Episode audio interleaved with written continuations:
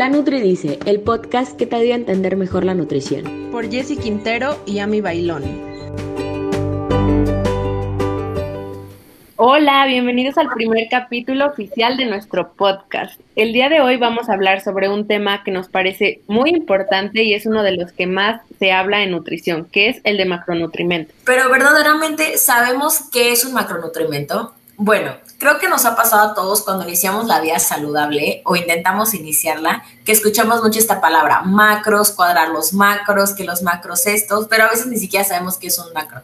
Pues bueno, un macro son los lípidos, las proteínas y carbohidratos. En pocas palabras, grasas, proteínas y carbohidratos. Pero bueno, hay que empezar a hablar qué son, para qué son y si son buenos o malos. Pues básicamente los macros son nutrimentos que podemos encontrar en grandes cantidades en alimentos y podemos decir que suministran la mayor parte de la energía metabólica de nuestro cuerpo. Básicamente es la gasolina que nuestro cuerpo necesita y estos cumplen diferentes funciones.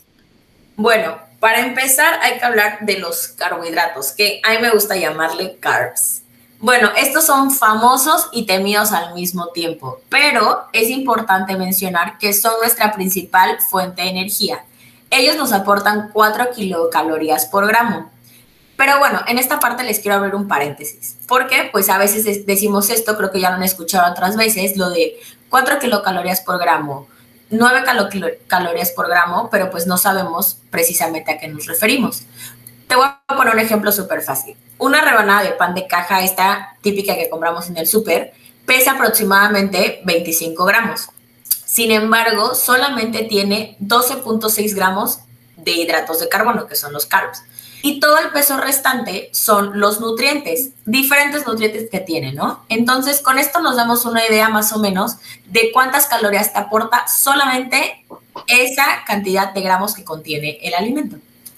Sí, aparte, aunque son súper temidos, no podemos huir de ellos, pues se encuentran en muchísimos alimentos como frutas, verduras, pastas, harinas, pan de dulce, que es súper rico, el pan salado, cereales, postres, nueces, lácteos, en fin, en una infinidad de alimentos, pero tampoco podemos comparar comer una fruta a un helado, por ejemplo. Pero bueno, ya nos echamos nuestra pasta rica, la boloñesa, con un vinito pero pues esto es carbohidrato, ¿no? ¿Qué hace nuestro organismo? ¿Qué hace nuestro cuerpo? ¿Para qué ayuda o para qué perjudica, no? Pues acá te lo vamos a explicar.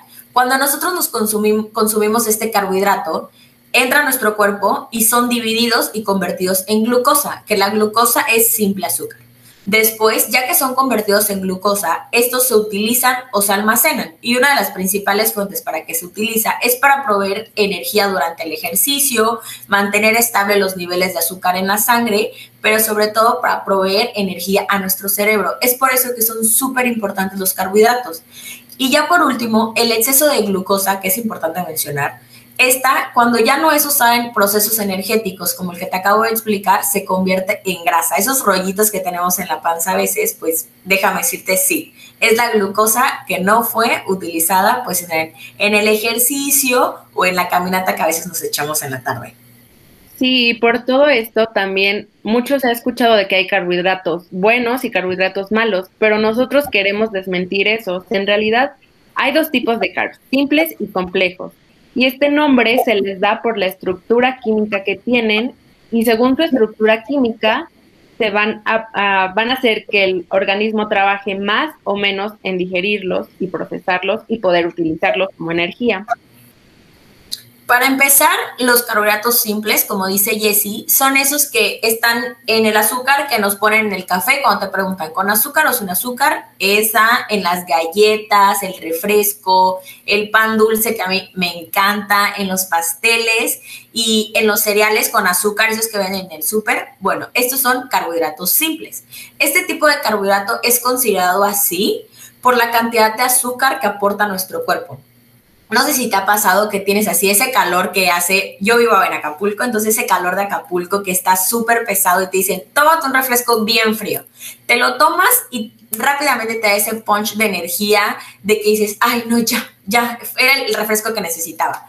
Pero al poco rato ya te sientes otra vez bajoneado, ya otra vez el calor ya te pegó y todo, y hasta te sientes hasta cansado. Esto es por el índice glucémico tan alto que contienen estos alimentos. Y también es importante mencionar que estos alimentos, estos carbohidratos, perdón, no contienen fibra y al no ser utilizados se convierten en grasa. Sí, y es precisamente por eso que los han considerado como malos, ¿no? Muchas veces se les considera malos porque ya al ratito pum, se te va esa magia del azúcar que te proporciona. Exacto. Y bueno, por otro lado, también tenemos los que son carbohidratos complejos. Estos los podemos encontrar en legumbres, tubérculos como papa, en harinas integrales, frutas secas, en vegetales y en muchos otros alimentos, o sea, granos como maíz, avena, arroz. Este tipo de carbohidratos, a diferencia de los simples, no simplemente pasan como Juan por su casa, así directo, y son utilizados por nuestro cuerpo, sino que el cuerpo los tiene que romper y se van utilizando progresivamente, precisamente porque los rompe, deben llegar a ser una estructura más pequeña para que se puedan utilizar y justo por eso mantienen satisfechos por más tiempo. Por eso es que se recomiendan mucho más que los simples. Ándale, ajá, y es como por ejemplo cuando estamos comiendo y comemos arroz en nuestro platillo, no sé, te estás comiendo una carnita y le pones arroz, a veces pasan dos, tres horas y te sientes satisfecho todavía porque pues es un carbohidrato complejo. Exacto, es como... perdón, Jessy, vas, ajá. No, iba a decir que es como decíamos hace rato, que, o sea, no vas a comparar comerte un helado, por ejemplo, con un con una avena que te va a saciar por mucho más tiempo. Ándale, no es lo mismo desayunarte un helado de fresa que, no sé, comerte una avena con fresa también, o un pan dulce, ya no helado, o sea, algo más normal que, desayun que desayuna pues la población mexicana es un pancito dulce con tu café o una avena con fresa y con, y con café. Obviamente te vas a sentir lleno por más tiempo, te va a dar energía, pero por más tiempo, a que el pan dulce sí te vas a sentir eh, saciado en el momento y te va a dar energía, pero al poco rato pues ya se te fue esa energía. Sí, claro, y ojo también, o sea, no estamos diciendo que comer un pan dulce esté mal, pero pues se trata como de qué te nutre más. Ándale, saber elegir, porque como yo dije hace rato, yo soy mega fan del pan dulce, sinceramente esto lo tengo que admitir, me gusta mucho, pero yo he aprendido ahora a elegir mejor, o sea, a veces yo digo, sí se me antoja ese pan dulce, eh, el, mi favorito, y me lo como porque he querido comérmelo y porque se me antoja en ese momento. Pero también en días de la semana elijo mi avena porque sé que esa me va a tener y aportar mayor nutriente a mi cuerpo y le hace a mi cuerpo un beneficio que, que me gusta. Sí, claro. Y bueno, ya que estamos hablando de lecciones, pueden ver un post que acabamos de hacer en nuestra cuenta. Es un reel sobre cómo elegir alimentos para no basarse en calorías o en lo que tiene, sino en lo que te nutre, cómo te nutre. Ándale, que es justo lo que acabamos de hablar, que, que la caloría importa, pero importa más lo que tiene y, y lo que te aporta. Así es. Bueno, ahora vamos a cambiar un poco de tema y viene el tema de proteínas. Ya hablamos de carbohidratos, ya hablamos de estos famosos carbohidratos que, que le tenemos miedo, mucha gente le tiene miedo. Y bueno, hablemos de proteínas. Cuando escuchamos la palabra proteína se nos viene luego, luego a la mente la pechuga de pollo asada, la típica, de que ya estoy a dieta, me voy a echar mi pollito, o el licuado que se toman estos fit cuando van al gym, que, que ya llegas al gym y ya están ellos preparando su, su malteada. Y sí, sí es proteína eso, pero la proteína va más allá de eso. La proteína, eh, pues son, en simples palabras, aminoácidos. ¿Qué son los aminoácidos? Déjame darte un ejemplo súper fácil que cuando yo eh, empecé en los primeros semestres de la universidad me sirvió para entender esto porque una proteína pues es la estructura química, entonces se me hacía un poco complicado entenderlo. Imaginemos una pulsera de perlas, pues la pulsera viene unida con, con este hilito con el que la hacen. Cada pulsera, cada perla, perdón, en la pulsera es un aminoácido y este hilito que, la, que, que, las junta se llaman enlaces peptídicos. Ya juntando esta pulsera con todos los aminoácidos y con estos enlaces peptídicos, son una proteína. Se forman, en, en las palabras, en, libros viene la palabra sintetizar, pero ese es, forman una proteína. Aminoácidos con enlaces peptídicos forman una proteína. Entonces las perlas y el hilo forman una pulsera, así estos forman una proteína. Y bueno, las proteínas, al igual que los carbohidratos, nos van a aportar 4 kilocalorías por gramo, pero requieren más energía para ser metabolizados. Y bueno, las podemos encontrar en alimentos tan típicos como pollo, carne, pescado, huevo y leche, que serían de origen animal. Pero algo que es también un mito es que no hay proteína de origen vegetal y en realidad sí la hay, sí hay alimentos en proteína vegetal.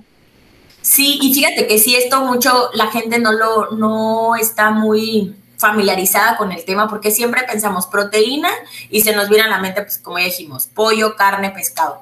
Pero hay muy buena fuente de proteína vegetal, pues esta contiene fibra, vitaminas y minerales que nos ayudan y pues también obtiene los aminoácidos esenciales. Pero una clave para obtener todos estos beneficios de la proteína vegetal es que se tienen que mezclar.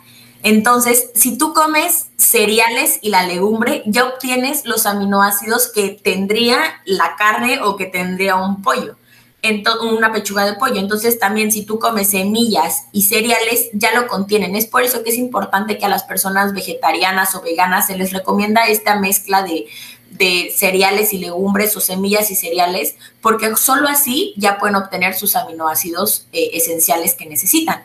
Y un ejemplo más o menos de proteína vegetal, pues lo podemos encontrar en la soya, esta que es texturizada, que hay muchísimas recetas y que también nosotros Vamos a subir varias recetas los, los días martes eh, con este tipo de alimentos, la soya, el tofu, eh, las lentejas, los garbanzos, también, aparte los garbanzos de contener proteína vegetal, también son una fuente muy importante de calcio.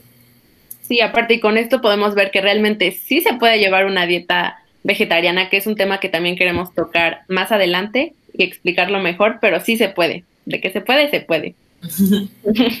y bueno, ya que sabemos esto, las proteínas también pues tienen diferentes funciones y por eso son tan importantes, porque ayudan a la construcción y reparación de músculo, tejido, órganos, ayudan a formar huesos, uña, cabello, dientes, propician la, eh, la formación de enzimas, de hormonas, también fortalecen nuestro sistema de defensa. Entonces, realmente la proteína es muy importante.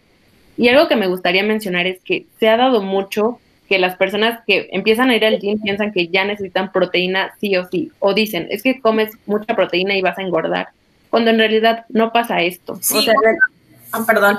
No, a mí.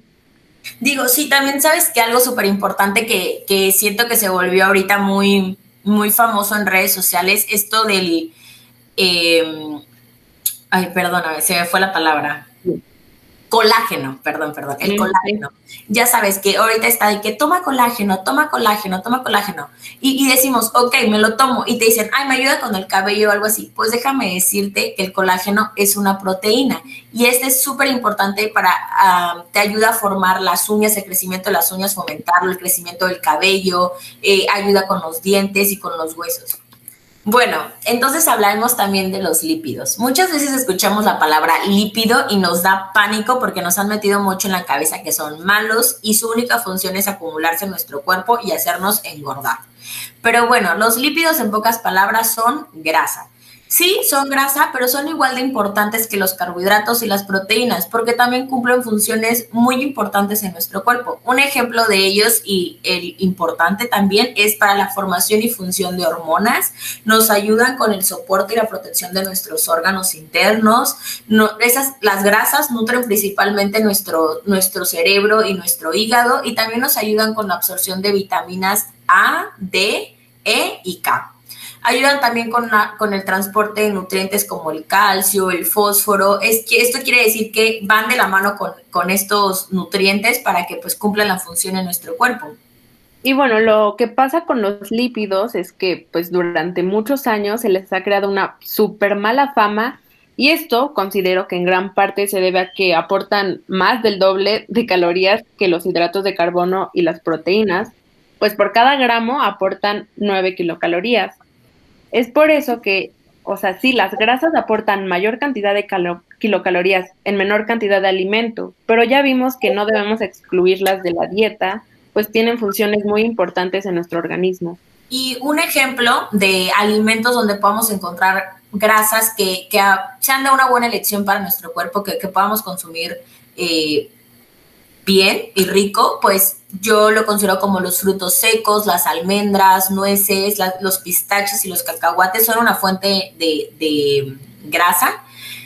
las semillas como la calabaza, el girasol, las aceitunas, el aguacate. El aguacate, la verdad, súper rico. Lo puedes poner en todos tus alimentos. Creo que acá en México, pues, nosotros comemos mucho aguacate. Eh, también está en el aceite de olivo, en el aceite de, semilla de uva, uno que, está ahorita como famoso, en el de coco, los huevos, el pescado, las carnes, los lácteos. Y, mencionando esto de pescado y carne, como ya habíamos mencionado hace un rato, las proteínas, pues siempre que decimos la palabra proteína, luego, luego pensamos ese corte de carne, ¿no? Proteína. Sí, sí tiene proteína, pero también tiene otros macronutrientes, como, como es ahorita lo vemos, la, grasa, o sea, también tiene grasa, también tiene eh, otras, otras vitaminas y minerales y también tiene la proteína. Y es por eso que hace tan rico a los alimentos que viene todos estos macronutrientes que nos ayudan a nuestro cuerpo, que nos aportan toda esta energía que necesitamos y es por eso que no nada más debemos de encasillarlos eh, en solamente un, nombre, ¿no? O sea, es sí, es la carne, pero tiene también de, los tres. Sí, o sea, pensar que va a ser muy raro encontrar un alimento que solo sea carbohidrato. Precisamente por eso, o sea, un pan no es un carbohidrato, tiene carbohidratos. Un pollo no es proteína, tiene proteína. Entonces, pues creo que es importante hacer esta mm, diferencia para poder entender que todos los alimentos nos proporcionan diferentes nutrientes. Y bueno, también algo importante es que los lípidos, hablando, pues estamos hablando de lípidos, cuando se combinan con carbohidratos o proteínas, van a promover una mayor saciedad. Por eso eh, se escucha mucho de que se recomiendan snacks o comidas como come una fruta y 10 almendras, o come un avocado toast, o hazte un licuado, échale avena, cosas así, porque precisamente te van a ayudar a mantener más la saciedad y pues a lo mejor si eres de las personas que suele picar, pues te ayuda precisamente en este, en no, no estar picando a cada rato. Claro, y, es por eso que pues en dietas, eh, cuando vas al nutriólogo te, te, recomiendan estos snacks, porque pues como, como dices, la, la, saciedad es lo importante. A mí, por ejemplo, la verdad a las 5 de la tarde es el momento donde más se me antoja comerme un snack, y del snack que me como a las 5 de la tarde hasta mi cena, que son nueve, ocho y media, nueve de, la noche, me siento súper bien y ceno ya no con esta como hambre de, ay, quiero comer, sino es, es mi hora de cena, me preparo bien mi comida súper bien, como y no con como desesperación en la comida. Sí, claro, y pues una alimentación saludable no se trata de morir de hambre, se trata de que nos nutramos súper bien. Claro, y esto que, que, dices va mucho a nuestra conclusión y, y esta reflexión que nos queremos llevar hoy y es que recordemos que ningún alimento es bueno o es malo. Si en un momento puntual de tu vida, de tu día sobre todo, se te antoja ese pastelito que te recuerda a tu infancia que tu mamá te preparaba, ese pan dulce que vendían por tu casa y, y lo hueles y se te antoja. O vas al súper y ves esas papitas que dices, se me antojaron, quiero probarlas cómetelas, cómetelas, pero sin sentir culpa, sin pensar que estás defraudando a alguien, sin pensar que le estás quedando mal a una persona, sin pensar que te estás quedando mal a ti mismo, sobre todo. Es por eso que nuestra misión en este podcast es promover la alimentación consciente, la alimentación que te ayude a tener una mejor elección en, en, los platillos, en los alimentos y que sobre todo sepas el beneficio que tiene a nuestro organismo la elección de alimentos que tú estás teniendo. Sí, contenido en nuestras redes sociales. Y cualquier duda que tengan nos las pueden hacer llegar por ahí. chao. chao. chao.